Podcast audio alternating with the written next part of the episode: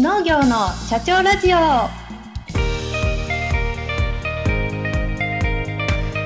この番組は全国で農業の経営をしている方々に農業経営にまつわるあれこれを聞いてみようという番組です。農作業をしながら家事をしながらシチュエーションに合わせて聞いてくださいね。この番組は日本農業法人協会の制作でお送りします。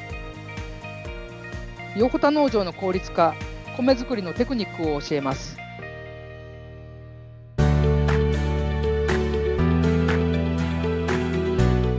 はいこの番組を聞いてくださっている皆様ありがとうございます。この番組は日本全国で法人として農業を行っている経営者の皆様に農業経営にまつわるあんな話こんな話をいろいろ聞かせていただく番組です。私は兵庫県丹波篠山市で農業をしております。お米を中心に黒大豆の生産や販売を行う株式会社丹波田淵農場の取締りをしております。田淵信也と申します。この番組の本日の MC をさせていただきたいと思います。どうぞよろしくお願いします。はい。でですね、えー、今回のゲストはですね、茨城県龍ケ崎市で有限会社横田農場を経営されております代表の横田修一さんです。えー、私、田淵はですね、この農業社長ラジオエピソード7、8にゲスト出演をしておりまして、その時はあ丹波篠山の黒大豆をメインに話をさせていただいたんですけれども、えー、実はメインはですね、お米の生産、販売をやっております。えー、今回はですね、お米の話をできるだけ楽しみに、えー、ゲストの横田さんにいろいろ伺ってみたいと思います。どうぞよろしくお願いいたします。はい、それでは早速なんですけども、今日の横田さんはですね、えー、僕、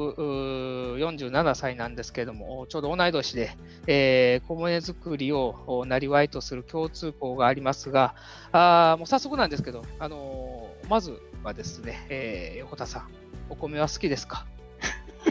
はい、あの多分これ、今、最初始め、あの喋り始めるので、あの私、あの自己紹介しますけども、改めてあの茨城県の龍ケ崎市でお米を作ってますの、有限会社横田農場で代表してます、横田修一と申します。改めましてよろしくお願いします。で、今の、えっと、お米が好きかっていうパスはですね、あのうちのホームページに、えっと、お米が好きすぎる農場と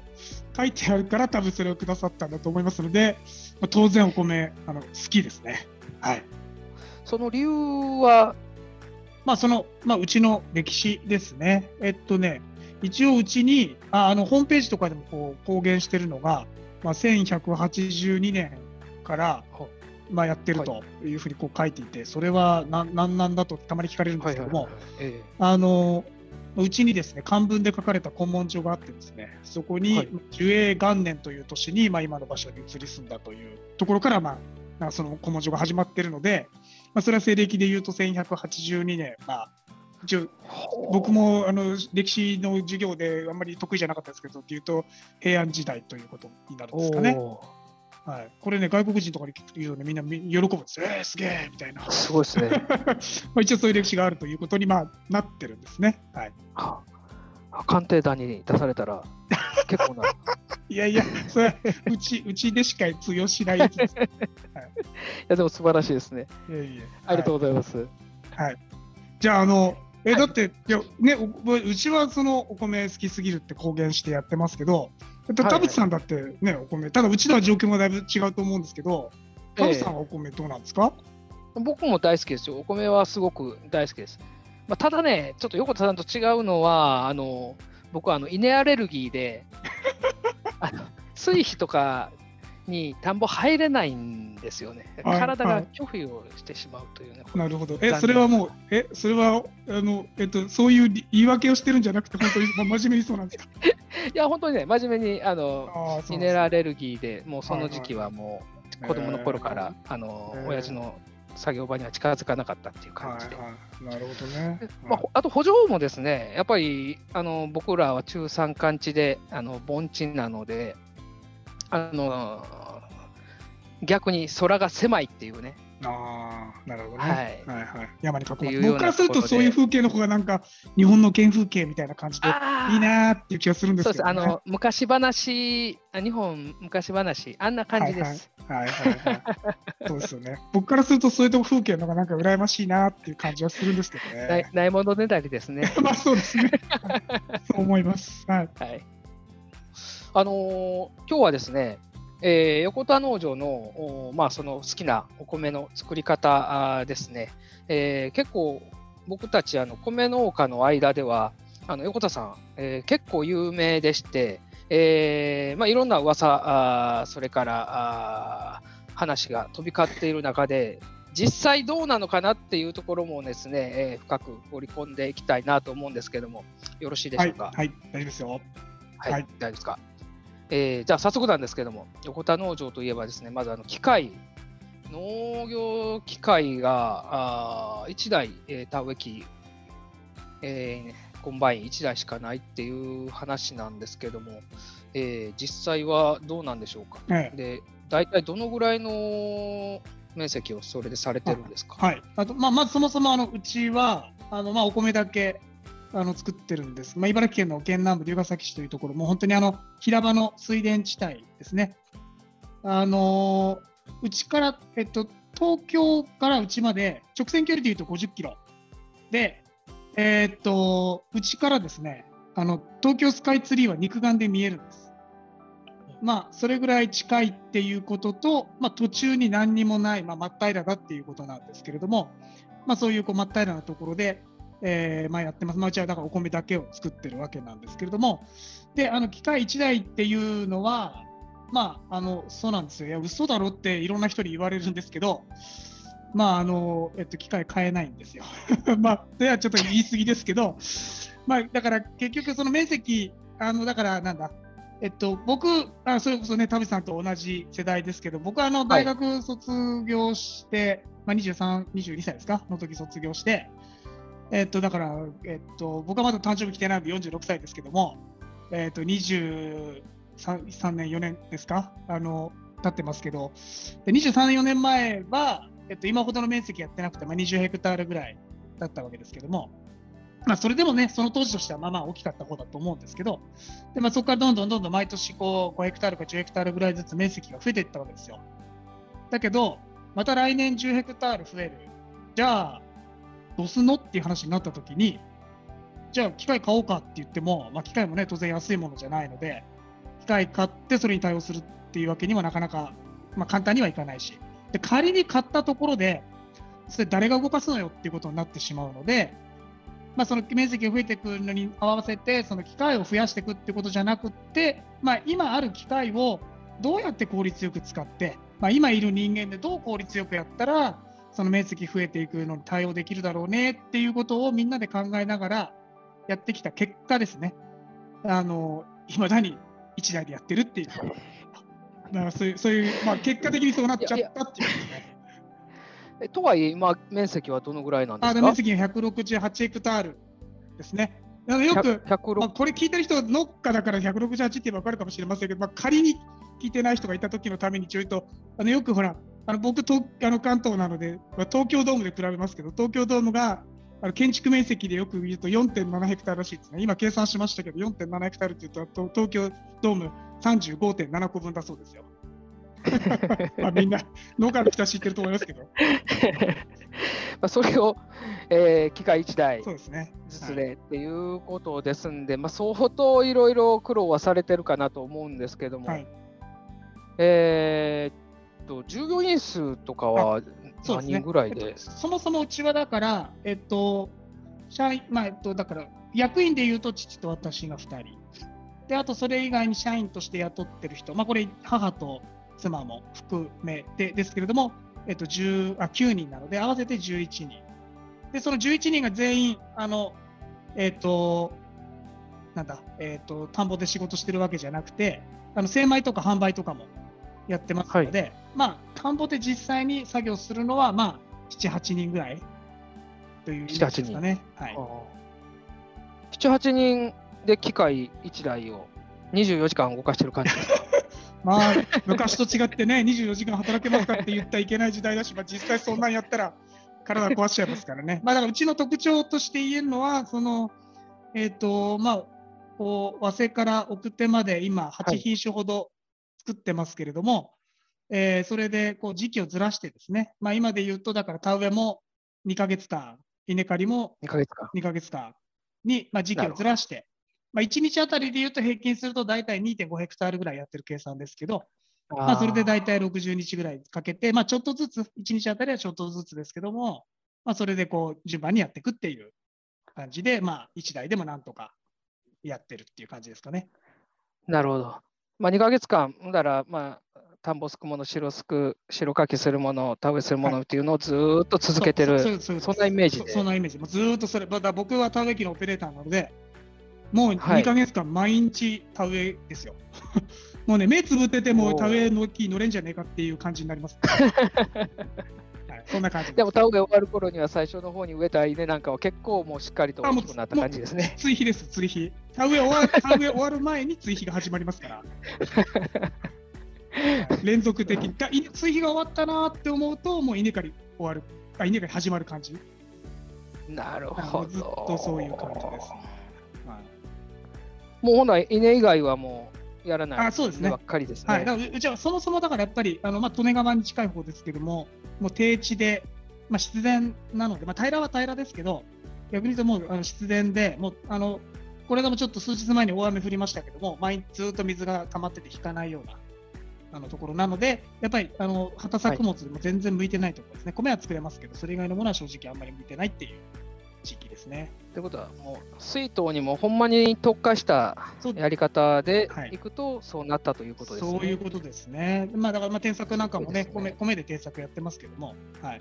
うん。まあ、そんな形ですね。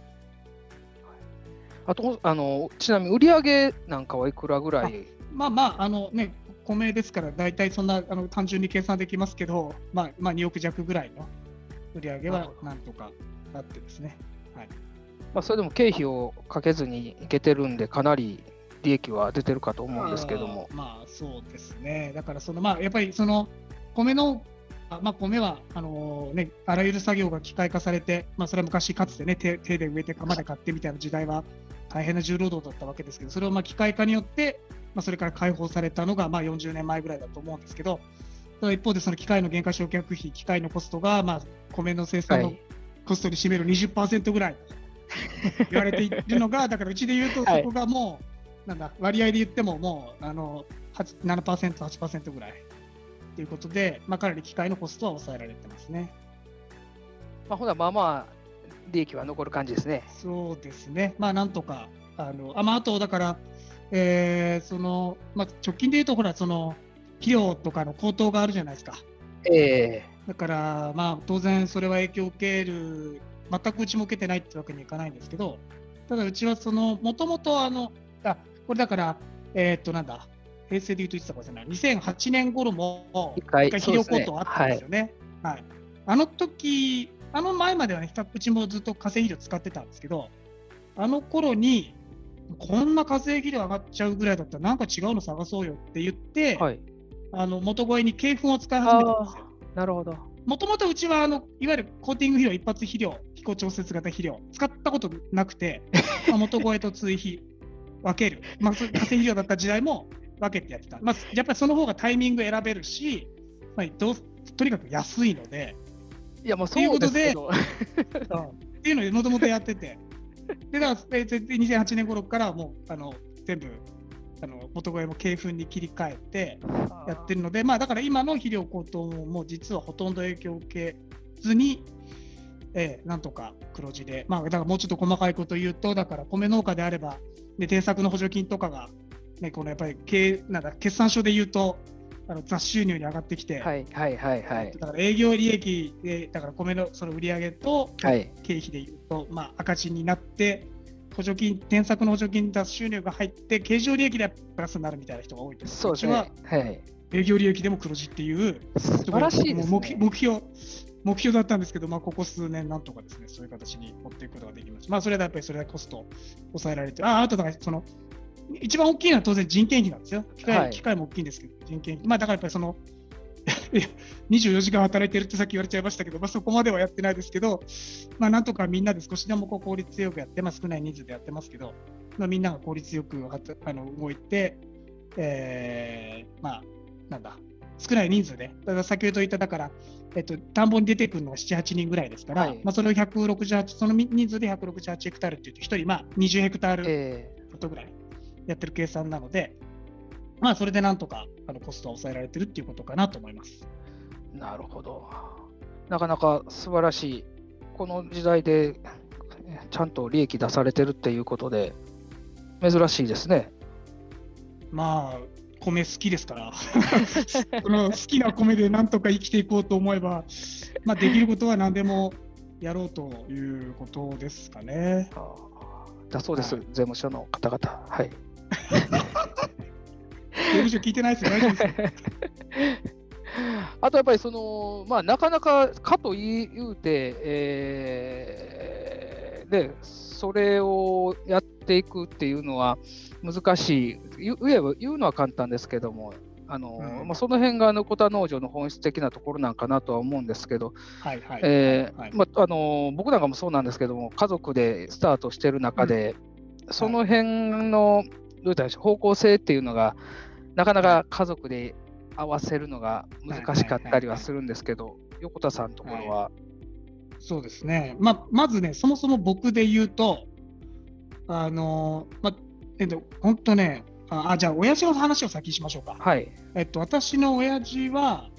えっと、まあ、父と母と、あ、えっとね、うちの父は若い頃はね、実はあのいいわゆる兼業農家だったんですよ。なんかつ勤め勤めてたんですよ。タクシーの運転手とかやってて。はいは名前はタカシなんですけど、タクシーの運転手やってたんですよ。どうでもいいです。いはい。あのはい、それでその、辺のセンスはあんまりないですね。あごめんなさい、僕はあんまりセンス、すみません、あの関東の人なのですみません。あの、はいえっと、で、だから若い頃たそういう仕事してたんですけど、だからまあ母親と、まあ、いわゆる三ちゃんのですじいちゃん、ばあちゃん、母ちゃんの3人で、はい、えーまあ、その頃頃は多分3ヘクタールぐらいだったと思うんですけど、やってたんですよ。僕が生まれる前の話ですね。で、ただやっぱその頃たまたま母親がちょっと体調を崩して、まあ、今も全然大丈夫ですけど、その頃ちょっと体調を崩して、で、うちの親父が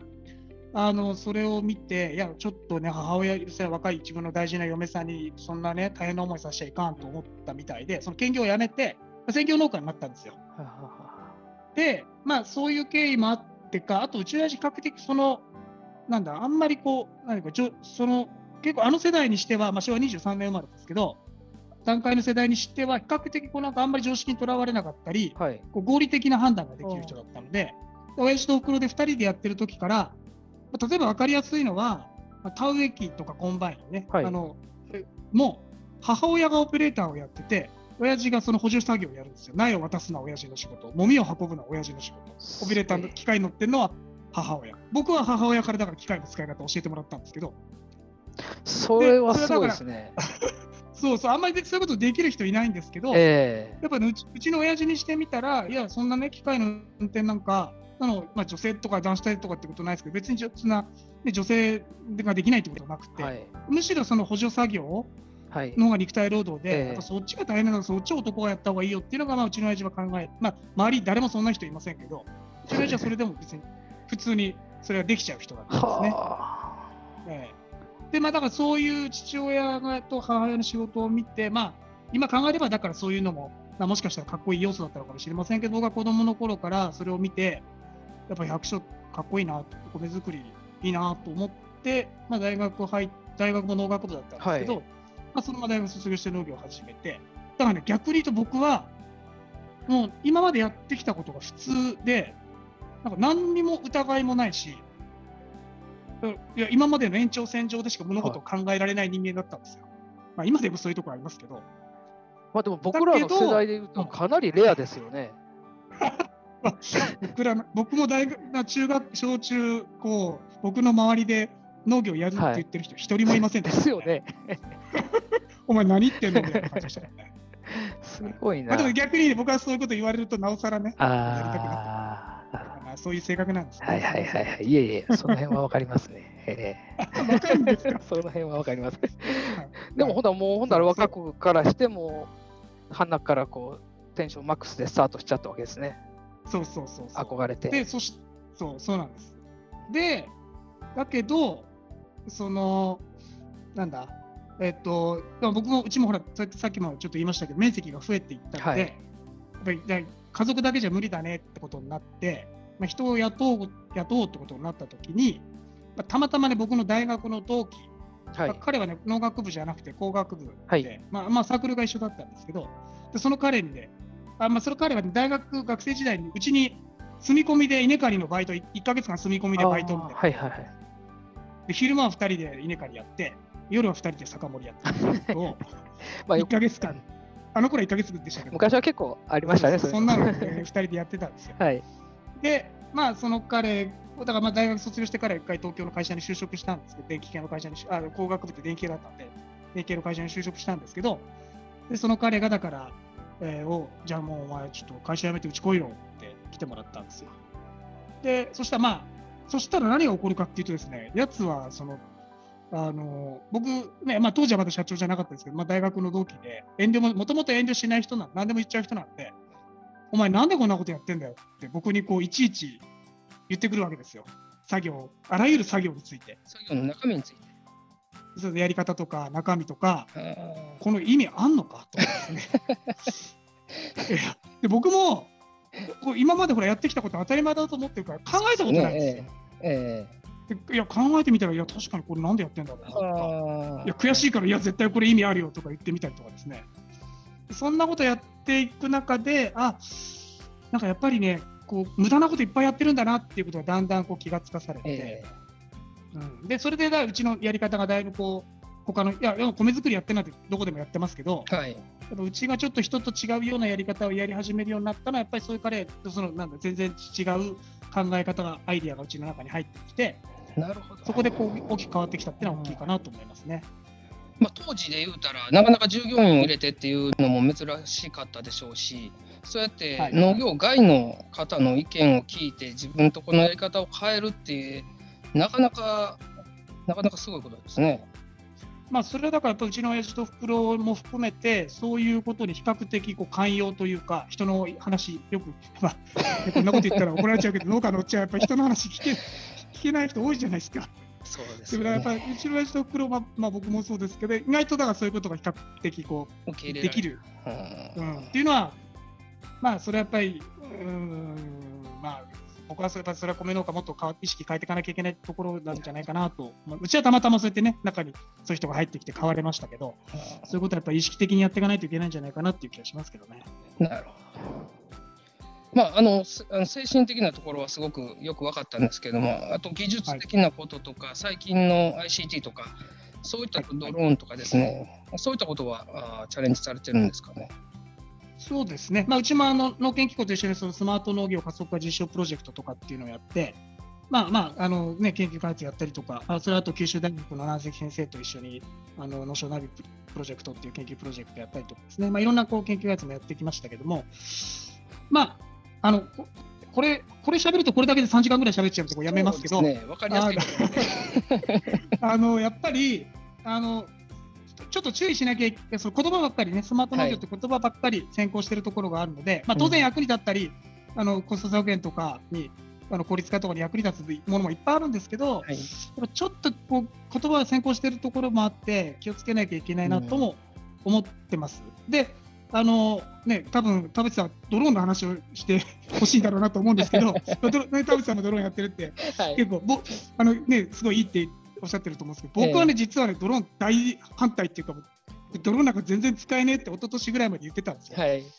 で、ドローンやってる人にね、なんかドローンメーカーの人とか、よかった、よかった、嫌なやつ、よかった、怖いみたいに思われてたんですけど、でもね、実はだ去年、一昨年からかな、はいはい。ドローンちょっと使わす使うようになったら、あの180度考えが変わって、ドローン最高みたいな感じになりましたね。やっぱりドローンで、あだからさっきも今、例えば、あ例えばですけどね、その田植え機で1日あの2人で田植えやってもせいぜい2.5ヘクタールですよ。はところが去年、うちで、まあ、僕がドローンをひとあの1人で、まあね、自動のドローンを飛ばして、い、はい、1日にまあ大体平均で20ヘクタールぐらい追肥ができるなるほど。はい。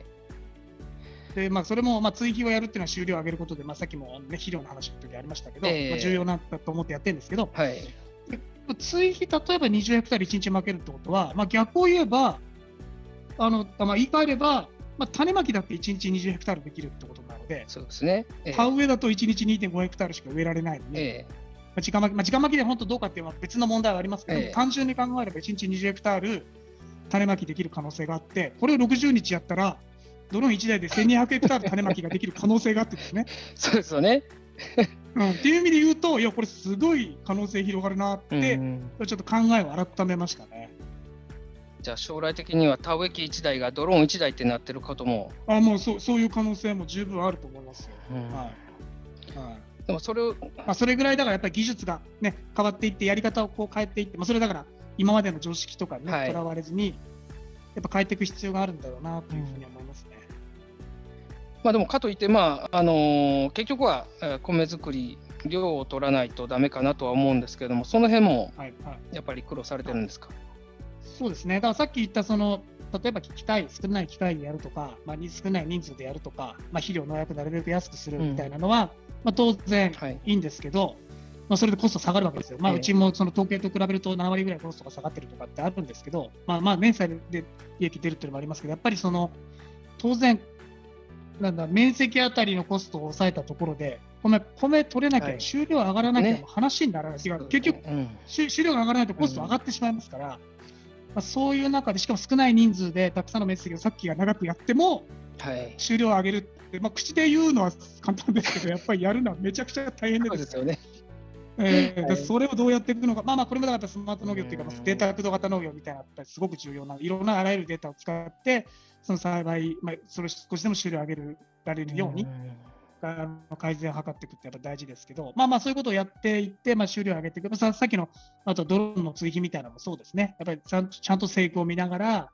その、えっと、量とか、はい。あコントロールして追肥していくみたいな、まあ、そういうことをやっぱ、あと、まあ、水管理ですよね。うちあの、あの農商ナビっていうので、あの自動給水器、これ佐竹さんと一緒に開発してますけど、販売してますけど、まあ、あいうのも含めて水管理もきちっと、どんなにこうたくさんの面積でたくさんの枚数になっても、きちっと水管理をしていくことで、その収量と品質を安定させていくみたいなんですね。まあ、そういうことってやっぱり、まあ、当たり前なことなんですけど、やっぱり改めて重要だなという感じはしてます。はいあの、農商ナビの自動給水器は買わせていただいてみました。ありがとうございます、お買い上げ。はい。ちょっとぜひ、あのはいいろいろ使っていただいて、これ、そんなこんな宣伝しても大丈夫ですか？いいスです、いいです。ト あれですか？はい。わかりました。あとですね、そのやっぱ地域ですね、あのーはい横田さんの最初に、まあ、聞けばよかったんでしょうけども、まあ、はいはい補助ですとか、その周辺のあ地域の理解ですとか、あそういったものっていうのはどんな感じなんですかね？えっとね、だからやっぱり、あのーなんでしょうね、まあ、いい方で言えば、えっと、なんていうかな、こうあまあ、悪い方から先言おうか、えっと、やっぱり 東京にも近いので、はいはい。あのやっぱりもともとこうなんだここに住んで農業をやろうっていう人が、まあ、結局いないから、なんだ、えっと、例えば、ね、仕事したいんだったら東京に1時間で行けるわけですから。ああ、なるほどだから。そそういうふうにも、もともと地元のことで農業やろうなんていう意識がちょっと残念ながら少ない。まあ、だからうちに田んぼが集まってくるみたいな、まあ、そういうことが起こりやすい地域っていう意味では残念ですけど、まあ、でも、まあ、そういう中で、だからその田んぼをね、まあ、横田農場をやることはちゃんとしっかりやれよと言ってくださって、まあ、田んぼを、ね、うちに貸してくださるので、まあ、それにはしっかり応えていきたいなとは思ってますけども、あだからさっきも言ったその、でもただその田んぼは、はいあの自然で、またね区画がすごくちっちゃくて、平均すると40あるとかっていうんですけど、実際には10あにん？30ある未満の田んぼの割合が6割だった。あえっと、に20ある未満の田んぼでも、ーはい。えっと、3割、4割ぐらいかな。まあ、ちっちゃい田んぼが多いんですよ。だまあ必ずしもその条件がすごく最高ってわけではないですかね。わかりました。はい。ありがとうございます。はい。ということででして、えーどうでしょう？あのー栽培の方に関してはこんな感じでよろしいでしょうか？はい。ということでですね、えー横田農場さんのですね、えー栽培、えー効率化について変えたっていただきました。まあ、あのーこの辺はですね、えー皆さん予想してた通りだったんでしょうかね。はい。今回はまあ、でも、あれじゃないですか、やっぱり今、やっぱ肥料高騰とかってすごいもうもうみんな問題にしてるから、なんかやっぱそこは本当にこう頑張っていかなきゃいけないところですよ。僕ら力あなんかその辺、ちょっと話します？そういいですよ。やりますか？まだやりますか？じゃあちょっと延長編戦しましょうか。大丈夫ですよ。いや、そうなんですよね。あの横田さん、すごくびっくりしたのが、そのまあ、この状態でも営業で、えー黒字化されて、補助金、まあ、ほとんどの多分水筒農家、雑種でなんとかはい、帳尻合ってるかなっていう感じなんですけども、はい。あのーもう単純に業界的に米の、まあ、このあの最近、えー養鶏で卵の価格が、まあ、業界上げて、えー値段ガッと2倍っていう、2倍以上に上がっちゃい上がってますけども、米はどうですか、これ、でも、あれなんですよ。いや、ね、こう、ちょごごく最近の話ですよ。あの、米国機構が、はいはい。あの、アンケートの時でこうや米農家、米農家で、米実販売してる人にこうアンケートと、僕それ答えたんですけど、そうするとなんかね、こう、米国機構が出してる情報誌みたいなやつが届くんですけど、そこにね、その年,、年齢階層別の米の消費動向っていうのが載ってたんですよ。はいはい、あ米の買いやか購入数かな、はい。購入量かなえの統計があって、ええそれすごい興味深かったんです。29歳以下が、えはい。この去年の9月以降、はい。ものすごい米買ってるんですよ。それは相対的に価格が安くなったから？おそらくそういうこと。それでしか説明がつかない。みんな減ってるんですけど、ええこれはずーっと減ってたのに、はい。去年の9月ぐらいからすっごい増えてるんですよ。なるほど。29歳以下が。で、いや、パックご飯ならまだわかるんですけど、そうじゃないみたいで、でしかも、で、でちょっとごめんなさい、僕も細かい、その統計あんまりかい細かく書いてない分析ってどこまでできるかわかんないんですけど、えあのね、えっ、と、単価は変わってないんですよ。えはいはいはいはいはい。購入すええる単価、値段は変わっ単価は変わってなくて、ただ量が増えて購入量まあまあが増えたと。そうそうそう。でやっぱりね、田淵さんは多分いや、もっといろんなものね、業界が単価が上がってんだから、米も上げりゃいいじゃん。はい。いや、確かにそうですよ。はいあの肥料だって農薬だって機械だってな人件費だって何だって上げてるんですから、はい。そうなんですけど、僕もそう思ってたんですけど、え昨日たまたま見かけたその29歳以下の人たちが、急に米を たくさん買い出したみたいなのを見たら、いやいや、ちょっと待てよとや、こういうのに応えていくのも米の役割かみたいな気持ちもちょっと正えそこ直。そこでやっぱり安心しちゃって、ええー業界がまたそういうふうになっちゃうと、結局、経営っていうところで見るえと、うんしんどい状態は変わらないわけですから。まあそうですね。うん。でもだから、どどうなんだそれはだから結局、僕らが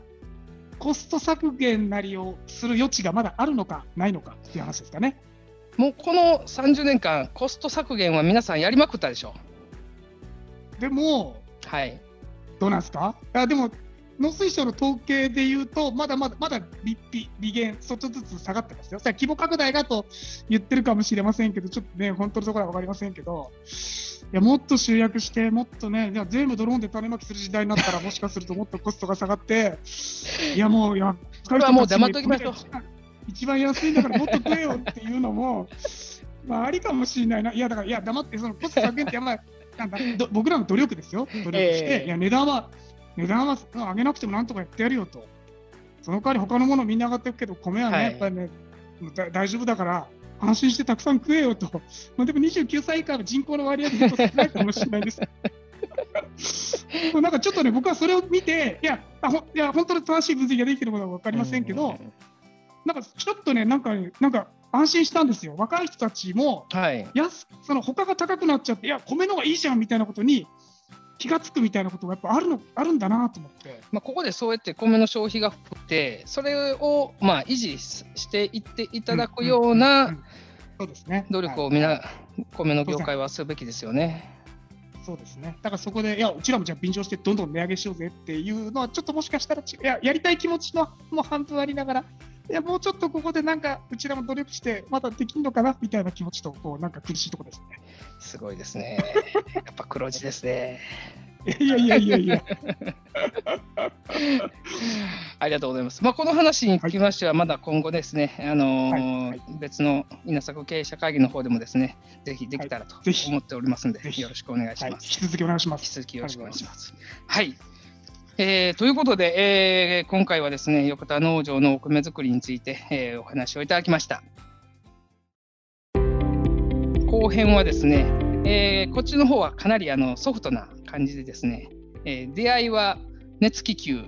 米粉担当キーパーソンのバイタリティと題しまして、横田農場の農業女子の取り組みについて伺っていきたいと思っております。どうぞよろしくお願いいたします。